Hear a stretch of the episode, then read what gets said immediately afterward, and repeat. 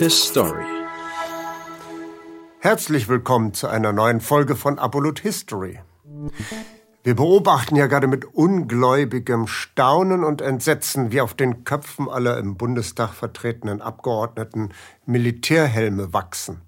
Wie sich alle Abgeordneten am liebsten gleich Khaki-Uniformen anziehen möchten, um gegen den bösen Iwan wieder einmal in einen brutalen Eroberungskrieg zu ziehen. Wieder wird gejubelt, wenn der Kanzler eine Kriegsanleihe in Höhe von 100 Milliarden Euro auf den Weg bringt. Wenn wieder einmal jeder Mitbürger, der einen Krieg durch Friedensverhandlungen abwenden will, komplett zusammengefaltet wird. Dies ist ein Bruch mit allen Grundsätzen, die wir in den letzten 30 Jahren als identitätsstiftend für unser Gemeinwesen angesehen haben. Schauen wir uns jedoch einmal die Anfänge unserer Bundesrepublik Deutschland nach dem Zweiten Weltkrieg an. So erkennen wir, der Daseinszweck der Bundesrepublik Deutschland bestand von Anfang an in nichts anderem, als möglichst bald einen Krieg gegen die Sowjetunion zu führen. Beginnen wir also unsere Erzählung. Können Sie sich Folgendes vorstellen? Unsere Bundesregierung erscheint zu einem gut ausgeleuchteten Festakt mit international auserlesenem Publikum. Unter allgemeinem Applaus der anwesenden Gäste in Festgarderobe bekundet die Bundesregierung, Zitat, ihre ernste Entschlossenheit, die Entmilitarisierung des Bundesgebietes aufrechtzuerhalten und sich mit allen Mitteln, die in ihrer Macht stehen, zu bestreben, dass die Wiederaufstellung bewaffneter Streitkräfte jeder Art verhütet wird. Soweit das Zitat. In dieser umständlichen Ausdrucksweise kommt das Petersberger Abkommen vom 22. November 1949 daher. Die dort verkündeten hehren Ziele hatte die Bundesregierung unter Dr. Konrad Adenauer mit den alliierten Westmächten, die damals Deutschland kontrollierten, vertraglich vereinbart. Machen sich keine Sorgen. Papier ist geduldig. Wir können uns auch hier getrost darauf verlassen, dass unsere Politiker sehr gut zwischen Wunschdenken und tatsächlich vollzogener Realpolitik zu unterscheiden wissen. Dieser hehren Absichtserklärung ging am 23. Mai 1949 die Gründung der Bundesrepublik Deutschland voran. Die Siegermächte USA, Großbritannien, Sowjetunion und Frankreich hatten seit der Kapitulation des Nazireiches im Mai 1945 vorübergehend die Regierungsgeschäfte für Deutschland durch den Alliierten Kontrollrat selber übernommen. Dann war die Sowjetunion aus ihrem Kontrollrat ausgeschieden. Die Westmächte führten nämlich, ohne die Sowjetunion auch nur zu informieren, für ihre Besatzungszonen die neue deutsche Mark als separate Währung ein und erhoben damit die Spaltung Deutschlands zu einer vollendeten Tatsache. Die Sowjets sperrten als hilflose Vergeltung die Westberliner in der Blockade von 1948 für ein Jahr ein und hatten sich damit selber isoliert und zum allgemeinen Gespött gemacht. Nun konnte der Westen sagen, seht mal her, mit den Sowjets kann man sowieso nicht vernünftig reden. So ließ sich wunderbar die Legende verkaufen, die Spaltung Deutschlands sei angesichts sowjetischer Attitüden unumgänglich geworden. Sorry, you had your chance. Das ist natürlich nichts anderes als eine fein gesponnene Legende. Dazu mal eben zwei Thesen in den Raum geworfen. Zum einen hatten sehr mächtige Industrielle und Banker in den Vereinigten Staaten von Amerika schon vor dem Zweiten Weltkrieg massiv in Deutschland investiert. Wenn schon Ostdeutschland an die Kommunisten gefallen war, mussten die eigenen Investitionsobjekte wenigstens in einem westdeutschen Teilstaat nach kapitalistischem Reglement gepflegt und weiter ausgebaut werden. These 2. Die USA hatten bereits seit 1945, spätestens aber seit 1946, Deutschland als strategischen Außenposten ihrer aggressiv nach Osten gerichteten Militärstrategie ausersehen. Kommen wir zur These 1. Der ehrenwerte Kilgore-Untersuchungsausschuss im US-amerikanischen Senat stellte im Jahre 1945 lapidar fest, Zitat, dass seit 1918 große Schritte unternommen wurden, um Deutschland wirtschaftlich und industriell auf einen Krieg vorzubereiten. Zitat Ende. Und zwar nicht allein von deutschen Industriellen, Bankern, Politikern und Militärs. Diese hätten für sich genommen gar nichts bewegen können. Denn Deutschland hatte nach den astronomischen Reparationsforderungen der Siegermächte leere Hosentaschen. Üppige Kapitalspritzen von Banken in den USA überschütteten seit dem Abschluss des Dawes-Vertrages die Weimarer Republik. Mit sanftem Druck sorgten die US-Banker dafür, dass die deutsche Wirtschaft zu schlagkräftigen Großkonzernen und Kartellen neu organisiert wurde. Berühmtestes Beispiel ist der Zusammenschluss von sieben Chemiefirmen zu den IG Farben. Mit einem Schlag verfügte Deutschland über gigantischen Global Player, allerdings finanziell kontrolliert von der Wall Street. Diese Betonung der Schwerindustrie ging an den vitalen Interessen der Bevölkerung haarscharf vorbei und machte so für sich gesehen keinen ökonomischen Sinn. Jene Industriegiganten waren in der Weimarer Republik zu keiner Zeit wirklich ausgelastet. Das änderte sich mit der Nazidiktatur. Hitlers massive Aufrüstung, finanziert durch eine Kryptowährung mit Namen Mefofon, brachte endlich die Vollauslastung der Schwerindustrie zu Lasten der anderen Industriezweige und mit der Folge einer von den Nazis massiv betriebenen Zerschlagung der mittelständischen und kleinformatigen Wirtschaft. Entgegen anderslautender Mythen ist festzuhalten, die deutschen Konzerne waren eng liiert mit entsprechenden Konzernen aus den USA. EG Farben war durch weltweite Revierabsprachen und Patentaustausch, wie zum Beispiel dem Howard Ringer Abkommen aus dem Jahr 1939 mit Standard Oil bereits de facto zu einem einzigen Weltkonzern zusammengewachsen. Man kann die gesamte Schwerindustrie des Dritten Reiches durchdeklinieren. Bis auf wenige Ausnahmen wie Siemens war die US-Wirtschaft im Dritten Reich omnipräsent.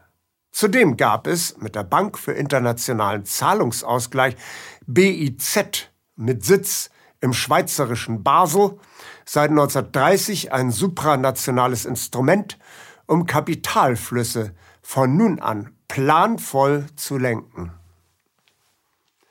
Sehr zum Ärger des damaligen US-Präsidenten Franklin Delano Roosevelt.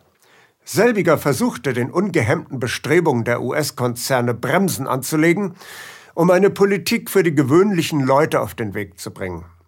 Man kann hier getrost von einem Kampf zweier Linien im Machtzentrum der USA sprechen. Hier der charismatische Präsident aller US-Bürger. Ihm zur Seite standen integre Kämpfer gegen die Kartelle, wie zum Beispiel Henry Morgenthau, Harry Dexter White oder Thurman Arnold. Ihnen gegenüber eine Fraktion amerikanischer Unternehmer und Banker, die entweder mit den Nazis offen sympathisierten oder zumindest bereit waren, jeden zu unterstützen, der für den vorteilhaften eigenen Geschäftsverlauf förderlich war.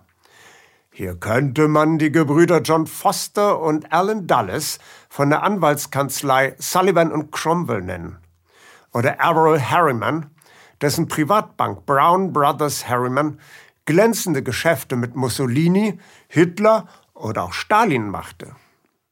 Dokumente über diese letztere Machtfraktion legen den Schluss nahe, dass man hier geradezu auf einen Sieg Hitlers und eine Niederlage der verhassten Linkspopulisten um Roosevelt baute.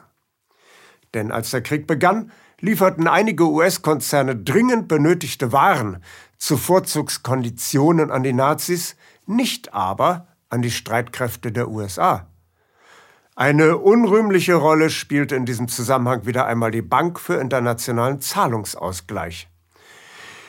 In deren Vorstand saßen übrigens die Vertreter aller Zentralbanken der damals bedeutenden Wirtschaftsnationen. Freund und Feind einträchtig an einem Tisch zusammen und sorgten dafür, dass alle Mitgliedsländer in jeder Phase des Zweiten Weltkrieges zahlungsfähig blieben, den Krieg weiterführen konnten und somit kein Land wegen Insolvenz aus diesem profitablen Krieg aussteigen musste. Nur die USA waren nicht mit ihrer Zentralbank, der Federal Reserve im BIZ vertreten, sondern durch ein Konsortium von Privatbanken unter Führung der damals weltweit mächtigsten Bank JP Morgan.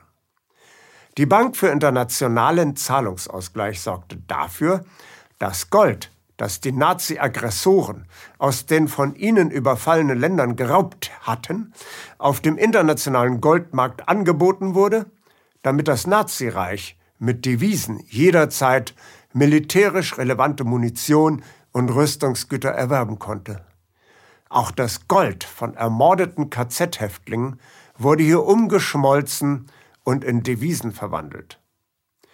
Es war für die US-Banker auch kein Problem, dass die Nazis auf dem Gipfelpunkt ihrer Macht durch die Annexion anderer Länder und deren Zentralbanken in der BIZ ein Stimmengewicht von über zwei Dritteln erlangt hatten.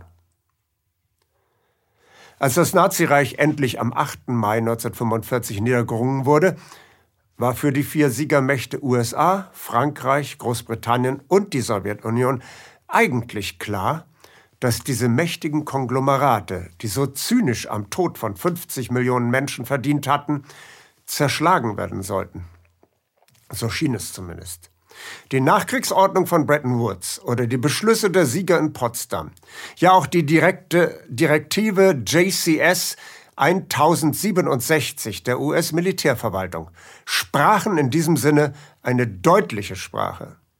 Die Staaten als Vollstrecker des Gemeinwillens sollten die Oberhand gewinnen und nicht in transparente Machtkonglomerate und Netzwerke, die am Gemeinwohl vorbei ihre Manöver durchzogen. Die Bank für internationalen Zahlungsausgleich sollte zerschlagen werden. So sah es die Regierung unter Roosevelt vor. In diesem Sinne reiste der Jurist James Stuart Martin nach Ende der Kampfhandlungen nach Deutschland. Martin hatte zunächst seit 1942 im Justizministerium der US-Regierung amerikanischen Konzernen auf die Finger geschaut, die den Nazis günstig Kriegsgüter verkauften, den US-Streitkräften diese Kriegsgüter jedoch vorenthielten. Zu Kriegsende wechselt Martin sodann zum obersten Hauptquartier der alliierten Expeditionsstreitkräfte Chef SHAEF und soll in Deutschland die Abteilung zur Untersuchung von Kartellen und auswärtigen Guthaben leiten. Mittlerweile ist Präsident Roosevelt gestorben. Seine Gefolgsleute werden gerade in einer Art von kalten Putsch entsorgt. Auch bei der Besatzungsbehörde weht jetzt ein anderer Wind. Martins Recherchearbeit wird nach allen Regeln der Kunst behindert. Leiter von Martins Wirtschaftsabteilung war zunächst Graeme K. Howard, zuvor Topmanager bei General Motors, der mit seinem Buch America and a New World Order dafür plädierte, dass die USA zukünftig mit Hitler, Deutschland und Japan die Macht auf diesem Planeten teilen sollten. Man müsse Hitler besänftigen, um Frieden zu schaffen. Das war denn doch ein bisschen zu starker Tobak. Doch auch Martins nächster Chef war keinen Deut besser. William Henry Draper Jr. hatte längere Zeit die Bank Dillon Reed angeführt, die ebenfalls prächtig am US-Nazi-Geschäft verdient hatte. Draper sorgt dafür, dass die Nazi-Unternehmer und Banker, die laut Potsdam Beschlüssen hinter Schloss und Riegel gebracht werden sollten, alle wieder freikamen und in ihre alten Posten zurückkehren konnten. Von Kartellauflösung war jetzt keine Rede mehr. Das hatte Zeit, dozierte Draper. Jetzt komme es darauf an, die deutsche Wirtschaft schnell wieder auf die Beine zu bringen. Draper meinte damit selbstverständlich die Schwerindustrie. Martin macht trotzdem mit seinem Stab weiter. Erste Station, Bankhaus J.H. Stein in Köln. Hier findet er die Akten zum berüchtigten Sonderkonto S, ein Mafiasystem. Deutsche Industrielle zahlen Schutzgeld an Himmlers SS und bekommen dafür die erbeuteten Filetstücke in den eroberten Ländern zugeteilt. Martins nächste Station Frankfurt am Main. Die gesamte Kernstadt von Frankfurt ist durch Bomben niedergebrannt. Aseptisch sauber von den Bombern ausgespart, die Zentrale der IG Farben. Doch als Martin die Akten im Hause sichten will, kommen ihm Displaced Persons, also durch den Krieg entwurzelte Zwangsarbeiter entgegen, mit Schubkarren voller Aktenordner. Auf Anweisung von Draper verbrennen sie alle hochempfindlichen Beweismittel auf einem großen Scheiterhaufen vor der Tür. Trotz allem kann sich Martin ein Bild über die ausgiebigen Vernetzung zwischen Wall Street und Nazi-Hierarchie verschaffen, das er uns in seinem Buch vermittelt. Kurz und schlecht, die Fraternity, die Bruderschaft, wie Stuart dieses amerikanisch-deutsche Netzwerk von Kartellen und Banken genannt hat, konnte sich in den Nachkriegsjahren nicht nur erneut aufstellen, es stieg vielmehr zu noch nie gekannter Blüte auf. Denn Draper und seine Freunde sorgten nicht nur dafür, dass die alten Nazi-Spezies dem deutschen Volk erneut vor die Nase gesetzt wurden. Bei der Vergabe von Unternehmenslizenzen behandelte man die Mitglieder der Fraternity bevorzugt, während unabhängige Unternehmer auf diesem kalten Wege abgeschaltet wurden. Die Bank für internationalen Zahlungsausgleich wurde nicht zerschlagen. Sie sorgte ebenfalls dafür, dass das deutsche Übergewicht in diesem Gremium sich auch erneut auf die reale Wirtschaft in Europa niederschlug. Martin hat zudem festgestellt, dass 400 Millionen Dollar Raubgold, das die Nazis sich angeeignet hatten, nach dem Krieg nicht wieder aufgetaucht sind. Er stellt die Frage, ob Nazi-Seilschaften, die sich mit amerikanischer und vatikanischer Hilfe nach Argentinien oder in Frankos Spanien verkrümelt hatten, womöglich Einfluss auf die Politik in Westdeutschland ausüben könnten. Die Schwerindustrie musste allerdings jetzt neu organisiert werden. Die symbiotische Beziehung, die lothringisches Erz und die Kohle von der Ruhr im Kaiserreich gepflegt hatten, war nach dem Ersten Weltkrieg abrupt beendet worden. Nach dem Zweiten Weltkrieg wurde über die supranationale Montanunion diese Symbiose wiederhergestellt. Die große Völkerversöhnung, von der die Chronisten in diesem Zusammenhang so gerne singen, wurde von den Zeitgenossen bei der Gründung der Montanunion durchaus nicht so harmonisch wahrgenommen. Die Angst vor einem erneuten deutschen Übergewicht war allgemein sehr groß. Besonders im benachbarten Ausland. Denn die Weltreiche Großbritannien und Frankreich waren als Tiger in den Krieg gesprungen, um dann als Bettvorleger unsanft zu landen. Beide Staaten standen jetzt bei den Banken der USA tief in der Kreide. Verzweifelt wehrten sie sich gegen ihre neue Rolle als gegenüber den USA nunmehr untergeordnete Mittelmächte, die mit Deutschland zusammen um die neue Supermacht kreisen sollten. Wobei Westdeutschland der von den USA eindeutig bevorzugte Kreiselplanet war. Für Westdeutschland sprachen die seit Jahrzehnten gut eingespielten transatlantischen Geschäftsnetzwerke. Zudem war Westdeutschland nach den Flächenbombardierungen eine leere Tafel, in die nach amerikanischen Vorstellungen neu eingeschrieben werden konnte. Der Nektar des Marshallplans, an dem Westdeutschland als drittgrößtes Empfängerland saugen durfte, schrieb nämlich als Gegenleistung zwingend eine Einführung amerikanischer Governance-Regeln vor. Amerikanische Regierungskunst als neues Leitideal die in den Nachbarländern viel und reichlich und zu Recht artikulierte Angst vor neuer deutscher Übermacht meinte eindeutig auch die Potenziale, die sich aus einer neuen deutschen Rolle als mächtiger Subunternehmer der USA ergaben. Diese Machtkonstellation lag Frankreich und Großbritannien, Zitat, wie ein Albdruck auf der Seele, Zitat Ende. 1947 versuchten diese beiden Ex-Supermächte aus der US-hegemonialen Zentrifuge herauszukommen durch den Vertrag von Dünkirchen. Dort schworen sie sich gegenseitige Waffenbruderschaft gegen die Teutonen. 1948 wurden im Vertrag von Brüssel nochmal die Benelux-Länder in diesen Trutzbund einbezogen. Die USA verlangten nämlich immer lauter, die westeuropäischen Länder müssten ein wieder bewaffnetes Westdeutschland in ihren Reihen aufnehmen. Das wollten die Brüsseler Vertragspartner nun gar nicht. So blieb Westdeutschland bis 1955 außerhalb des neuen Militärbündnisses NATO. Schließlich ein letzter Fluchtversuch aus geostrategischer, konzentrischer Abhängigkeit von den USA. Wenn schon die Wiederbewaffnung Westdeutschlands nicht mehr aufzuhalten war, dann sollte die deutsche Armee nicht auf die USA bezogen sein, sondern nur auf eine rein europäische Verteidigungsgemeinschaft. Die aus dem sogenannten Pleven-Plan hervorgegangene EVG sollte aber schließlich am Veto des französischen Parlaments scheitern. Die USA hatten nach der deutschen Kapitulation wohl daran gedacht, die Wehrmacht gar nicht erst aufzulösen, sondern womöglich gleich gen Osten zu schicken.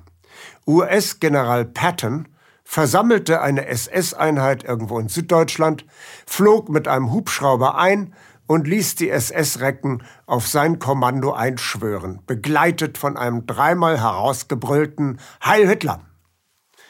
Mag diese skurrile Episode auch ein Einzelfall gewesen sein, so erstaunt doch im Nachhinein, dass die gefangenen Soldaten der Wehrmacht noch lange Zeit in ihren Verbänden hinter Stacheldraht gefangen gehalten wurden, anstatt sie nach Hause zu schicken. Erst im September 1946, nach geharnischten Protesten der Sowjetunion, wurde die Wehrmacht endlich aufgelöst. Während also in Petersberg ein halbes Jahr nach der Gründung der Bundesrepublik Deutschland im Jahre 1949 das Lied des ewigen Pazifismus angestimmt wurde, liefen die Vorbereitungen zur deutschen Wiederbewaffnung bereits auf Hochtouren. Da konnten die westeuropäischen Nachbarn so viel murren, wie sie wollten. Die Amerikaner traten auf das Gaspedal für die deutsche Wiederbewaffnung im Rahmen eines transatlantischen Bündnissystems.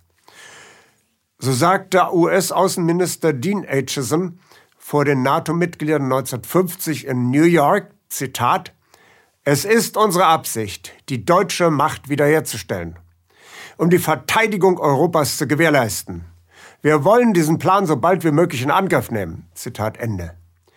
Zwei Jahre später eignet sich Aitchison angesichts der Widerborstigkeit der europäischen abhängigen Partner bereits einen erpresserischen Zungenschlag an, wie wir einer Zeitungsnotiz aus jenen Jahren entnehmen dürften. Zitat Mitten im bunten, lauten Lissabon standen die Politiker und Militärs des Westens unter der aufreibenden Spannung einer schweren Auseinandersetzung zwischen den USA und ihren europäischen Alliierten. Mit ultimativer Schärfe hatte US-Außenminister Aitchison auf der letzten NATO-Vollsitzung in Rom gefordert, dass in Lissabon ein endgültiger Beschluss über die Aufstellung deutscher Militärverbände im Rahmen einer internationalen europäischen Verteidigungsgemeinschaft gefasst wird. Andernfalls Amerika auf die Aushebung einer deutschen Nationalarmee dringen werde. Zitat Ende. Bleibt uns nach diesem Parforce-Ritt durch die Geschichte nur lapidar anzumerken, auch nach 70 Jahren Bestehen der Bundesrepublik Deutschland ist es immer noch nicht zu spät, endlich eine Kehrtwendung hin zu einer friedliebenden, wirklich weltoffenen Gesellschaftsordnung zu vollziehen. Wir lernen aus der Vergangenheit, wie wir die Zukunft besser machen. His Story. Danke, dass Sie Apolut eingeschaltet haben. Wir sind ein unabhängiges Presseportal. Uns geht es um Meinungsvielfalt, Toleranz und einen möglichst breiten Debattenraum, denn nur so funktioniert Demokratie. Unsere Arbeit ist technisch aufwendig und kostet Geld. Da Sie immer wieder hier sind, unterstützen Sie Apolut am effektivsten mit einem Dauerauftrag. Mehr Infos auf apolut.net/unterstützen. Apolut ist keine Einbahnstraße. Lassen Sie uns in Kontakt bleiben. Abonnieren Sie den Apolut Newsletter, so verpassen Sie nichts registrieren Sie sich auf apolut.net/newsletter. Natürlich gibt es Apolut auch als App. Einfach auf apolut.net/app runterladen und mobil auf dem Laufenden bleiben. Apolut. Das denke ich auch.